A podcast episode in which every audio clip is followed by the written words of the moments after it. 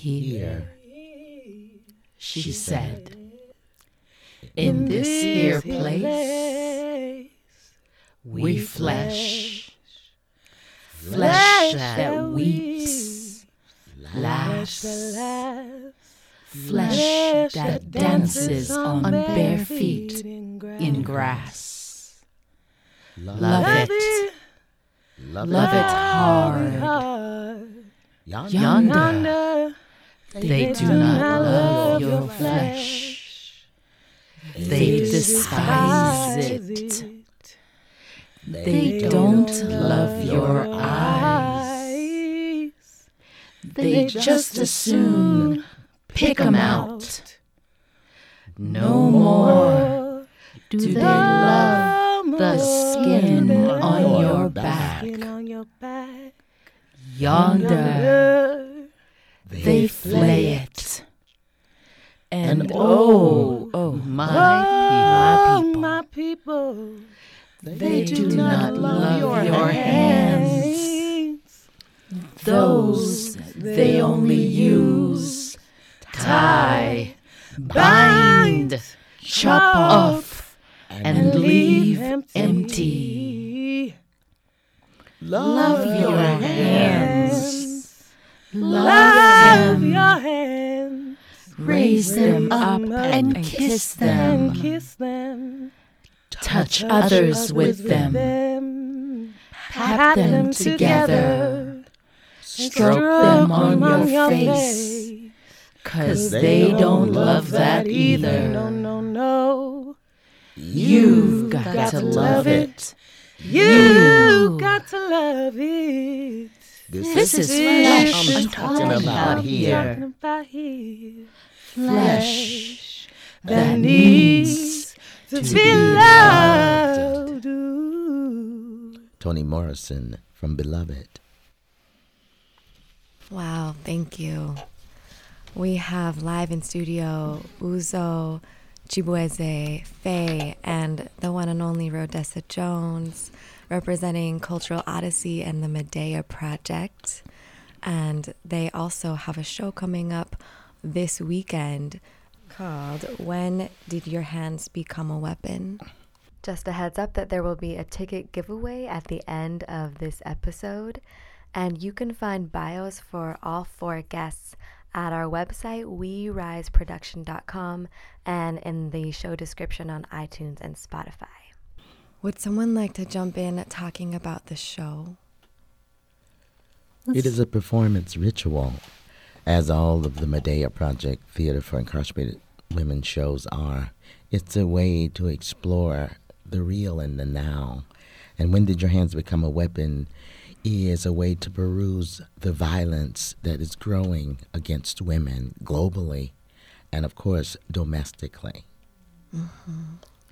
Um, it's always interesting in my history of working with the Medea Project that um, these large scale shows like this happen with the, the river flow of history going underneath it.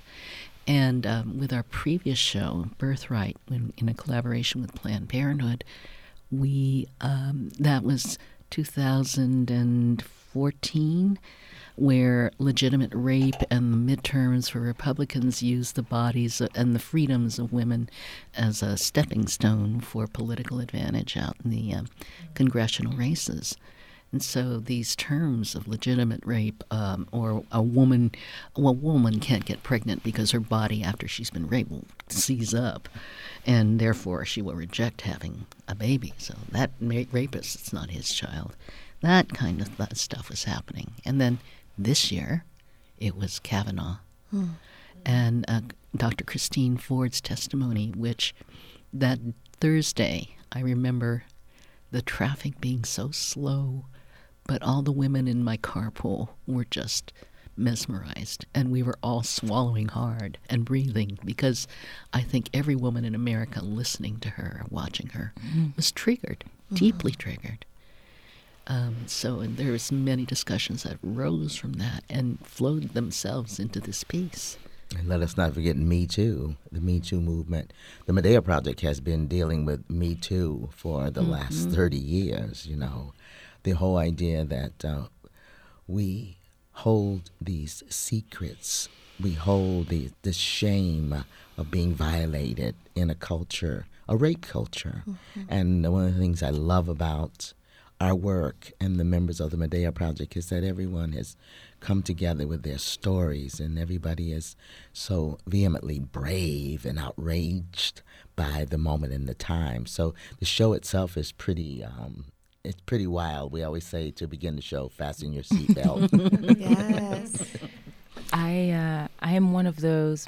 I am Uzo, and I am one of those that said "Me Too" when I saw Birthright in 2014. Mm. And I remember going up to Rhodessa up on the stage and saying, "How is it possible to tell this kind of story to the public? I mm. didn't know that that was possible." Mm. You know, so being in this performance, how did your um, when did your hands become a weapon? For me, is my healing process. Mm. I'm able to tell my Me Too story, not only to the world, but to my soul. Mm-hmm. Mm-hmm. Yeah. I think that's what's really incredible about the project is that all the stories are true, you know, and that you might hear a story from somebody that it might not be their story, but somebody who is a part of the Medea project, it is their story, it's true. And I think that is what really is incredible to a lot of our viewers too that everything we're saying it's not necessarily fiction. It isn't fiction actually. It's all no. true. Um, and that's really the power of the the stories that we're telling on stage. You know i i'm constantly amazed and my heart is broadened by not only our diversity but the the generational diversity of this mm-hmm, cast. Mm-hmm. that uh, we were just talking off off set about um, how honored I feel to be in our generation, Rhodessa, to have these younger women mm-hmm. who are, I hope, and I know they will carry carry on the struggle and carry on the vision, the vision. And I I see uh, the the work as um, performing medicine. Uh, you, Dr. Um, Edward Machtinger, who heads the Women's HIV Clinic at UCSF, he and I went to Dartmouth last fall and we gave a series of talks, and it was entitled Performing Medicine. Mm-hmm. And uh, Saturday night at the gala, this young woman came up to me after the show and she was just crying and she thanked me. She said, Thank you for this evening because I was raped at 18 and I just turned 40. And finally, tonight, hearing these stories, something broke, something gave, and something mm-hmm. opened, then I can move on. I know that it's really about me and my life and not the rapist's life and the, mm-hmm. the crime that was committed against me. And she was just overjoyed with tears as well that she had come to a theater performance and was feeling that free. Mm, yeah. Yeah. And like, how often does that happen when you see a show? you know, I think Rhodessa always says, and Boise, by the way, Rhodessa always says that um, Medea project is women saving their own lives. Yes. And I love that phrase. And it, you don't often see theater art that's has stakes that are so high. You know, like literally, it is women changing their lives, saving yeah. their lives through performance work, through art making with other incredible people. I've learned so much just being in the room with Rhodessa and Faye and the other women that, that we we work with, and it's yeah. I always say that I'm not interested in this is Rhodessa. I'm not interested in. Um, you can tell by my yeah. I was gonna say you have a very distinct voice, I, radio voice. I was gonna say yes. Second Life is a and, DJ uh, over here. I always say that I'm really not interested in art for art's sake. Right. I want the the work, the moment, the time with the public to be a healing uh, process. And if it saves somebody's life or it gives a, a woman reason to stand up straighter, then I am happy. Mm. But uh, because it's uh, you know it's it goes it's so deep when I hear you Uzo at night uh, I affirmations and you speak about your indigenous mm-hmm. Nigerian roots it is so ancient yes. you know for me as a as a shaman of sorts to gather these women mm-hmm. and I feel like we sit around these these ancient campfires, and we are moving the planet mm, yes. with with our words and uh, with our truth telling, and it's all about revolution for me. I'm Faye, and um, the dramaturge for this company, and um, it's been my privilege to really watch women from inside jails and the women from the community who are our artists develop their voices. And you know, when there's there's this quote unquote finding your voice that mm. that I think it's an undersold factor of our personal growth, our soul growth. Mm-hmm. When you find your voice, that means for me it, that there's an, a truth that comes from deep within your soul, goes out through your heart, goes in through your mind and down into your fingers and into your pen mm-hmm. or your computer. That you know that you are hitting the rock bottom of yourself when you can't help but tremble as you type or that you're reading what you just wrote and you can't quite believe you said what you just said. Mm-hmm. But this is something that your spirit has to get out of you so that you can be free. And um, it's been my privilege to work with women who have been traumatized and could not make sense of it first on the paper. But we work together to find the thread of truth and mm. how they got there. And it's that moment of trauma, and it just falls into place, into where and why they went where they went.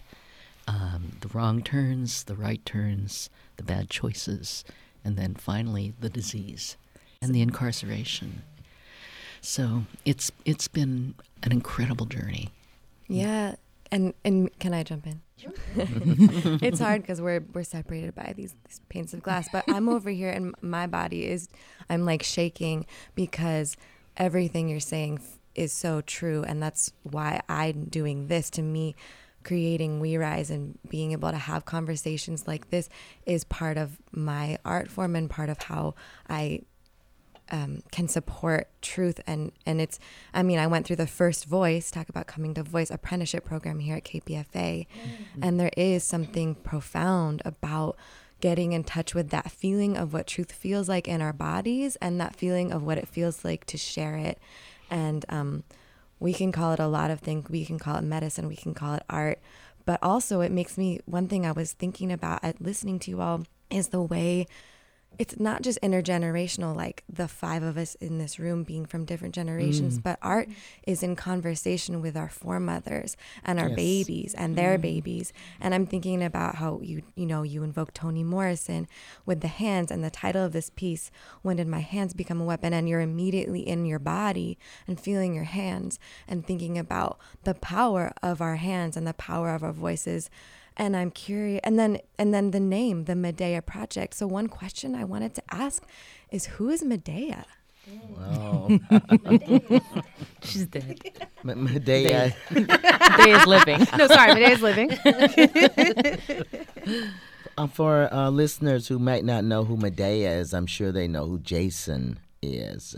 Jason and the Argonauts. Uh, uh Medea uh, was a sorceress who fell in love with Jason uh, as he traveled uh, the mythical world. And um, she had the power to give him whatever he desired. And it grew through her loving him, women who love too much, hint, hint. And uh, she she betrays her family, her father, her brother, to be with this man, and goes back to Greece, I think it is, and uh, sets up home sets up homemaking with him. Has two children, and then he decides politically that it's better if he marries the princess in this in this particular city, and he sort of announces it and tells her that well, that's how it's going to be. I'm, you know, it's about me. You know, it's uh, women are still dealing with men who it's about them. But Medea was so powerful that she said, "Really, watch this," and she murders the two children in revenge. And um, Gaia, the Earth Mother, comes for Medea, comes for her with two griffins and lifts her up into the atmosphere and she, as they utter the magic word of God, and she's gone. And so Medea, the Medea project grew out of I love mythology. But also, I met a woman when I first started many years ago with this work. I met a woman who had killed her baby in revenge because her husband uh, had um, they had both got into smoking crack cocaine, and medical studies show that women have a a much lower tolerance for drugs and alcohol. So she all of a sudden, a graduate of Berkeley, University of Berkeley, she ends up with an addiction. And her husband uh, tells her he wants her gone. And this is a woman that I met at the at the the city jail here. He says, "I want you gone. I want my baby, but I don't want. I want you gone because you're done. You're through. You're you're a drug addict." And uh, she smothers the baby and uh, she was like on a, when I met this woman, she was on another plane. She was she was sitting there looking out beyond this world, and I was I was an aerobics teacher at that time, Billy Perky, and I'm like, "Hi, we're going to the gym. You know, you want to come?" And she just says, "Only God can judge me. I'm waiting for God to come and judge me." And I was like, what is this? And it just threw me and stunned me. And I had just seen a dream of passion with um, Melina Mercouri and I think it was Ellen Burstyn, but it was about an actress going to Greece and per- performing Medea. All of this was in my head when I saw this. And the California Arts Council asked me, would I go into the jails and work with women?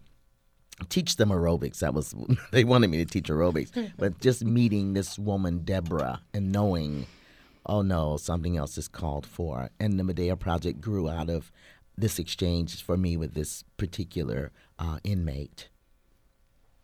Yeah, myths are really powerful, mm. connective tissue, um, sort of time traveling devices, I guess. Yes. Yes.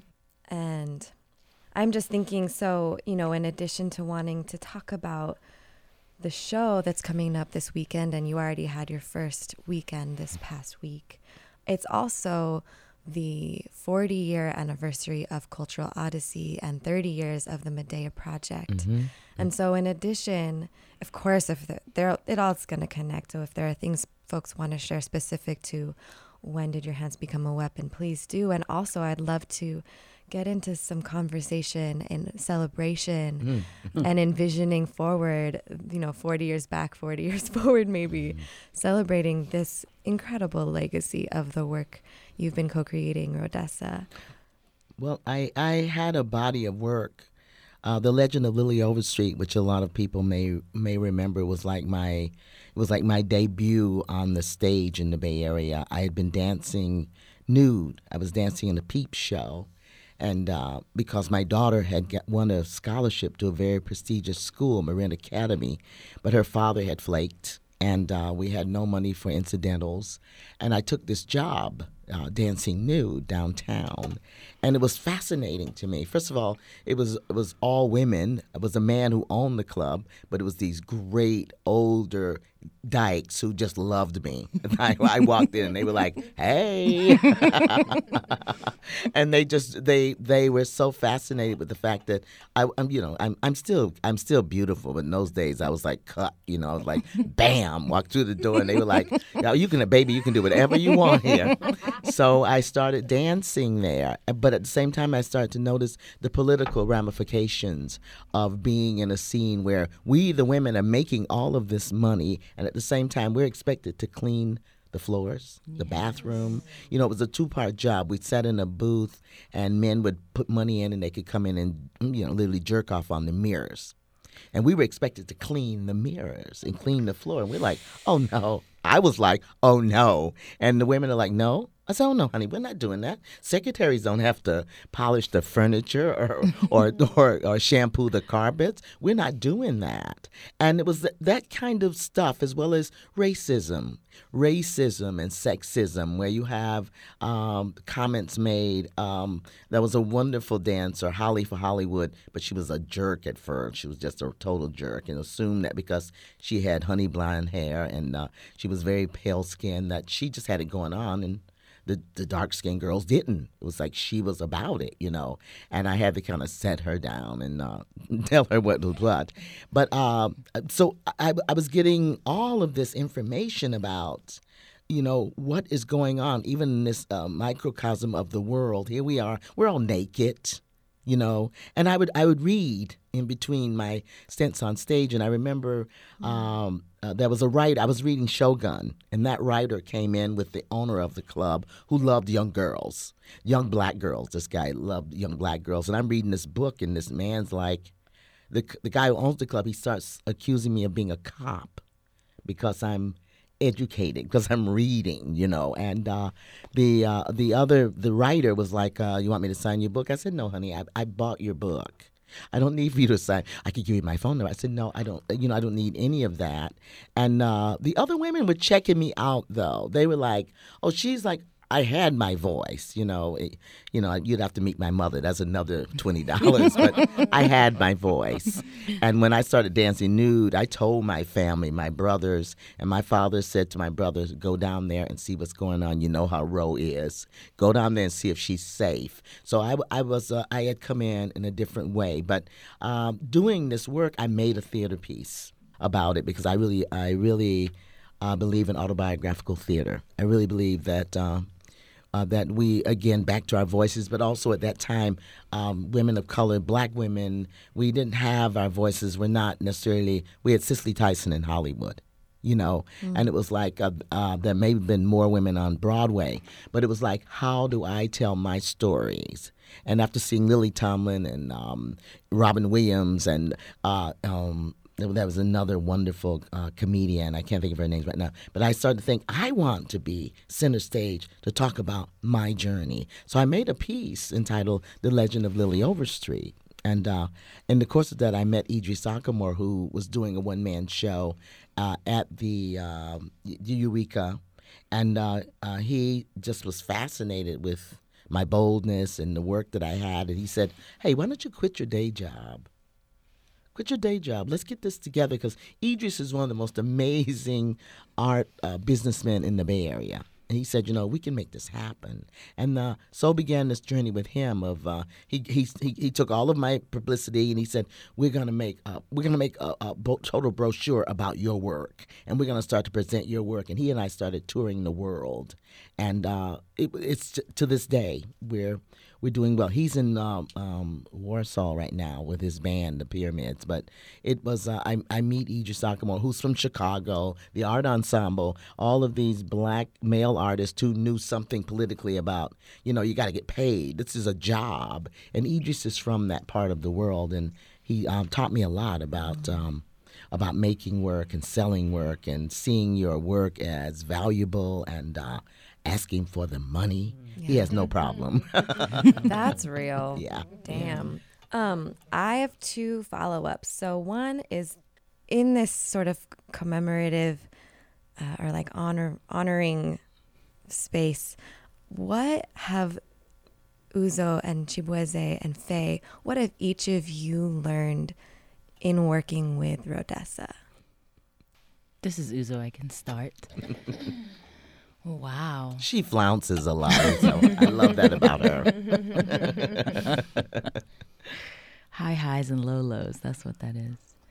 Um I've learned the power of collaborative leadership. In my experience working with community members and working on something together, that's a huge challenge. Um, people from all walks of life. Um, so I've, I've watched Rhodessa uh, be able to s- what seems like seamlessly bring stories of all kinds together mm.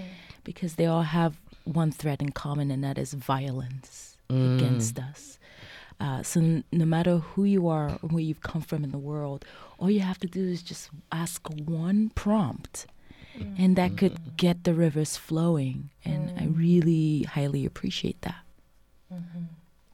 Yeah. Um, this is Chibueze. Yeah. Whew. I feel like one thing that I've learned, one of the many things I've learned working with the Medea Project in Rhodessa is really seeing how theater can heal and mm-hmm. acting and art, like all those things. But in this case, theater can heal. And I feel like I always suspected that. I always, you know, thought that could be real, but seeing it actually play out in front of me and actually seeing people heal themselves and heal each other in the room, like in the moment, and over time as we were doing this rehearsal process and writing these stories and crafting the the telling of it, that yeah, just seeing how it's it's changed people's lives, how people have learned to talk again, people are reversing their own illnesses, you know, mm-hmm. people are mm-hmm. fighting addiction just to be in the room and to be on stage. Like that's yeah, that's an incredible gift. And that was the reason I wanted to work at Rhodessa is to do that kind of work and see what that really means and to see, to be part of that and to see how difficult it is, but also how rewarding it mm-hmm. is mm-hmm. and how ultimately worth it it is, is so, so special. And yeah, thank you. Thank you. well, um, God. Uh, we started knowing each other in mid 80s, and I, then I joined the company in 1992 so I guess that would make our friendship 30 something years. But um, when we started working together as artists, I, uh, the first Medea project, we were in the county jail in San Bruno, and I was so uh, young at 32 or 33, mm, and wow. a little bit scared. And um, then we were introduced to the women on the inside, and um, uh, they had written their pieces, and there was a young woman by the name of Juanita who had an amazing story of being um, of being gang raped, set up by her friend on the streets and uh, a girlfriend, a girlfriend, and um, but you know the piece could not again back to that story that she had all the pictures and the facts, but not necessarily what happened in that level of betrayal you know, and not just her her girlfriend's betrayal, but ultimately the police and their betrayal of, of us, of women who are victims of assault. So I became a dramaturge that night and mm. started with Juanita and her piece and got her to talk talk it through and being comfortable with the way the language was arranged and settled in the same facts but in an order that began to make sense for her and would make sense to the audience. And I graduated from that over the years from being thematically associating pieces, because Rhodessa and I were starting to work more closely together to assemble shows, into what I now call um, musically arranging the pieces, mm-hmm. because there's an emotional music in everyone's voice and in everyone's words and it's more than just words. It's not on the page anymore. It's it's coming from your heart and working with the project and the, the our community and our stories. We know that one the end of one piece begins the emotional ride for the next piece to go and ebb and flow. And it is like being in a jazz company, a jazz troupe. that, that we're we're shooting from the hip, but we also know where we need to go. Mm. So um, yeah, it's it's a dramaturgy, but it's also um, composing, arranging, and uh, mm-hmm. choreographing, and feeling the music of the human voice and I love uh, um, Faye's passion. I leave uh, because the Medea Project has become so popular that I'm around the country. I'm working at universities everywhere, and I can leave Faye and Lisa Freyes, and they can run things, you know. And, uh, and Faye is very, very uh, particular and careful about everything, and so um, uh, she really has become like my right hand in a lot of ways, and I really appreciate that. Mm. That uh, she can work very hard. She has a lot of opinions, and I have to sometimes. we're not doing that now, Faye. But, but if I let her run with it, I'm sure it would be lovely. so I have a dear sister who's in theater and devotes her life as an artist to to healing, to community healing, to collective liberation, and she had a few questions. Um, so I'd love to bring them in. Specifically, one of them for Rodessa, and, and of course, if any of you want to chime in, please do. She wants to know is the theater landscape collectively playing our part in bringing about the world we need? And how could we collectively move further in that direction? Hmm. I think just by starting, that's a great question. Yeah. But we have to build. You know, it's uh, no, and nobody's going to give it to us you know and and uh, the what's lovely and magical about artists is that we all have our own eye and our own dreams about it. And if we can uh, back to what Uzo was saying about collective leadership if we can respect and hold that together as a community and be open to each other's ideas and thoughts and plat- and uh, plateaus and tableaus um, yes the answer would be yes. But it's going to take um, it's going to take time, and uh, it's already happened. One of the one of the wonderful things about living in the Bay Area, and Martha Graham, the choreographer, said it best. She said that people from California believe anything is possible, mm-hmm. and so here we are. You know, here we are, and uh, so I would say yes, but you know that's uh, that's my that's opinion. That's a big question. yeah, it's a big question. Yeah. Yeah. I mean, I, I think about and, and the first time I read the review on Hamilton, which was in 2014 or 15, I said, "Wow," um, and that they're using spoken word in mm. the place, and that, and and I was thinking, you know, we, in a way, maybe we're we're we crack the whip or the let's say the we start the roll of the wave and I, one idea comes out to the next comes out to the next and the next mm.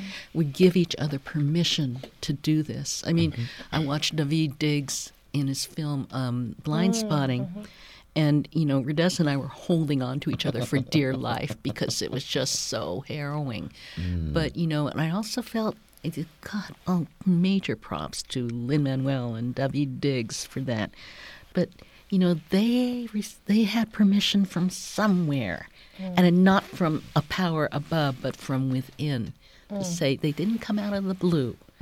And it's a women's turn now. It's women's mm. turn to start rising up and uh, we rise. um, but uh, women's turn to start stop asking permission. But don't and, forget the the great Ntozake Shange who just died. Yes. This week, Ntozake Shange stepped into the center mm-hmm. and said, mm-hmm. "This is for colored girls who've mm-hmm. considered to." And I had never. I had never ever considered the, the, the weight, the wonder of being a colored girl and then she just like bam, yeah. and she opened the door. Yeah. I think she opened the door even for Hamilton. Yes. If they would admit it, she opened the door and said, "Let's tell the truth. Yes. Let's talk about our real lives." But I didn't want to cut no, you no, off. No, no, no, no, no, no, no. She's the she's the queen mother who's ascended. But mm. honey, she, because of her, I live. Yes. Yeah. We yeah. all do. Mm. We all do. I think there were people like Ntozake, people people like yourself, Rhodessa, who like who open those doors so that we mm-hmm. could make those worlds. Like I think you're right that it is changing. I feel like I am seeing more you know, even just plays by women of color, a lot yes. of like black playwrights, oh a lot goodness. of you know, women of color. I see, you know, Young Jean Lee just had the first Asian American woman to have a play on Broadway a couple months nice. ago or whatever. There are things like that are happening, but there were people who opened those doors for us so that we could even imagine those worlds, you know. And mm-hmm. I think you're right, it had to come from somewhere. We had to get that permission, but somebody else had to be the first you know? step out there. Yeah, so it's it's happening, but only because that path has been started for us. Well, and also, you know, we're seeing each other more. Yeah. And um, I, thank goodness we have in the 21st century this this for this forsaken internet. oh yeah, no, it's true. Now we know each other exists. Is yeah, we do. And that these stories are coming out anyway, and that what yeah. happens in our communities, which is wonderful. It's it's yeah. a two sided sword, sword, it but is. it's still wonderful. But we're doing it ourselves partly because we have that accessible it's, thing of the internet, mm-hmm. and that we have You're to. And yeah, yeah. And now, um, you know, I've been working in uh, South Africa a lot the last decade, and the African woman in all of her shades and hues and her stories and and uh, I, I always talk about my African American mm-hmm. uh, artists speaking of, of Uzo and Chibi and that I have these women now on stage with me because there's another quality yes. to to to the voice what what you bring to the table which is all the way back from the motherland storytelling, you know, and at the same time, the magical darkness when you talk about your mother mm-hmm. and the, the, what you lived through with your mother. And it helps me to make that connection with my own mother, mm-hmm. you know, That's that, right. uh, and what, the, and what the, they lived. And when I work with incarcerated women, I say to them, you have a right to a life. And I think, I think that this particular show, When Did Your Hands Become a Weapon, has really brought that home that this is our lives we're talking about. Mm-hmm. You know, we're not, this is isn't Hollywood, you know.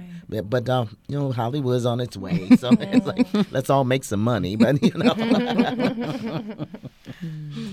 Mm. So it's about that time. Mm. If there are mm. any final words, please share them, and then perhaps you want to close with something from the show. And before we launch into closing words, we are giving away a pair of tickets, um, one pair per each show. And there are a few shows left this weekend, so you do have a chance to win. The shows are this coming Thursday, November 1st at 8 p.m., Saturday, November 3rd at 3 p.m. and 8 p.m., and Sunday, November 4th at 3 p.m. And you can find all of that information on our site, WeRiseProduction.com, and in the show description on iTunes and Spotify. In order to win, all you need to do is email angieinlegal at yahoo.com. That's A N G I E in I N legal L E G A L at yahoo.com. We'll also have that up on our site. Email Angie for a chance to win a pair of tickets. Please send along your name and phone number and which date you want to attend, and the first person to respond wins. It's that simple. So, final words? I would like to say uh, to Rhodessa, I thank you so much for the bravery, the courage. You know, you have a very colorful, dynamic story. And I could listen to you talk for days. And I can't even imagine, I can't even imagine two years ago being able to tell my stories. And there's more in the bank. Mm-hmm, mm-hmm. But I couldn't even imagine telling it publicly mm-hmm. until I saw what you did and who you assembled on the stage mm. to be able to tell our stories. So thank you. Oh, you're welcome. Thank you for sharing and believing. Yes. Yeah. Yes. Oh, I can't. How could I top? I mean, yeah, all I can say is thank you. I mean, I, I told the story before that I came to the Bay partly with the intention of working with Rhodessa. And then, powers that be, I found myself in a reading and now a show with her. And I feel like it was meant to be. I feel like there's a mm. reason I met all of you, but in, mm. including Rhodessa. And yeah, I think I said in one of the rehearsals that I feel like I am going through a, a, kind of a breakthrough as a person as an artist. And I think that the Medea Project is a very crucial part of that. And I just can't wait to see how I continue to grow. And I can only thank you and the rest of the cast for allowing that to happen and allowing that to begin in me. Um, I feel like I I was craving a artistic community in the Bay, and I feel like I'm I found it. Thank you for your verve and your energy. Yeah. Oh man, she's, she's buck wild. she's buck wild. Thank you. It's all good wild, mom. good wild. well, you know, thank you, thank you both. Yes. It, it's it's just a joy to to know that you're willing, you're carrying the plates over from the from the kitchen and into the living mm-hmm. the dining room and helping your aunties and your grandmothers tell the stories. Mm-hmm. um, because we are them too. Mm-hmm. and um, blood memory. Blood memory. Yes. ready? Ready. Imagine. It is dinner time. imagine we are sitting around a campfire. Imagine we are ancient, magical women who live in peace with all creatures. So that just beyond our cooking circle, the lions that we keep around as allies more than pets are yawning and setting their massive heads on their massive paws, while we confer and confess, conducting our business as ancient magical women often do, over steaming pots and sleeping children. A stone's throw from the mysterious male creatures with whom we share our blankets, our babies, and our blood memories. Imagine our business includes culture, commerce, healthcare, and and technology, defense and diversions, and endless discussions of what it means to, to fall in love and, and stay there. Imagine there's a full moon. Imagine there's peace, plenty, safety, and spirit. Imagine what language we might speak. Imagine the sound of our laughter. Pearl Cleage.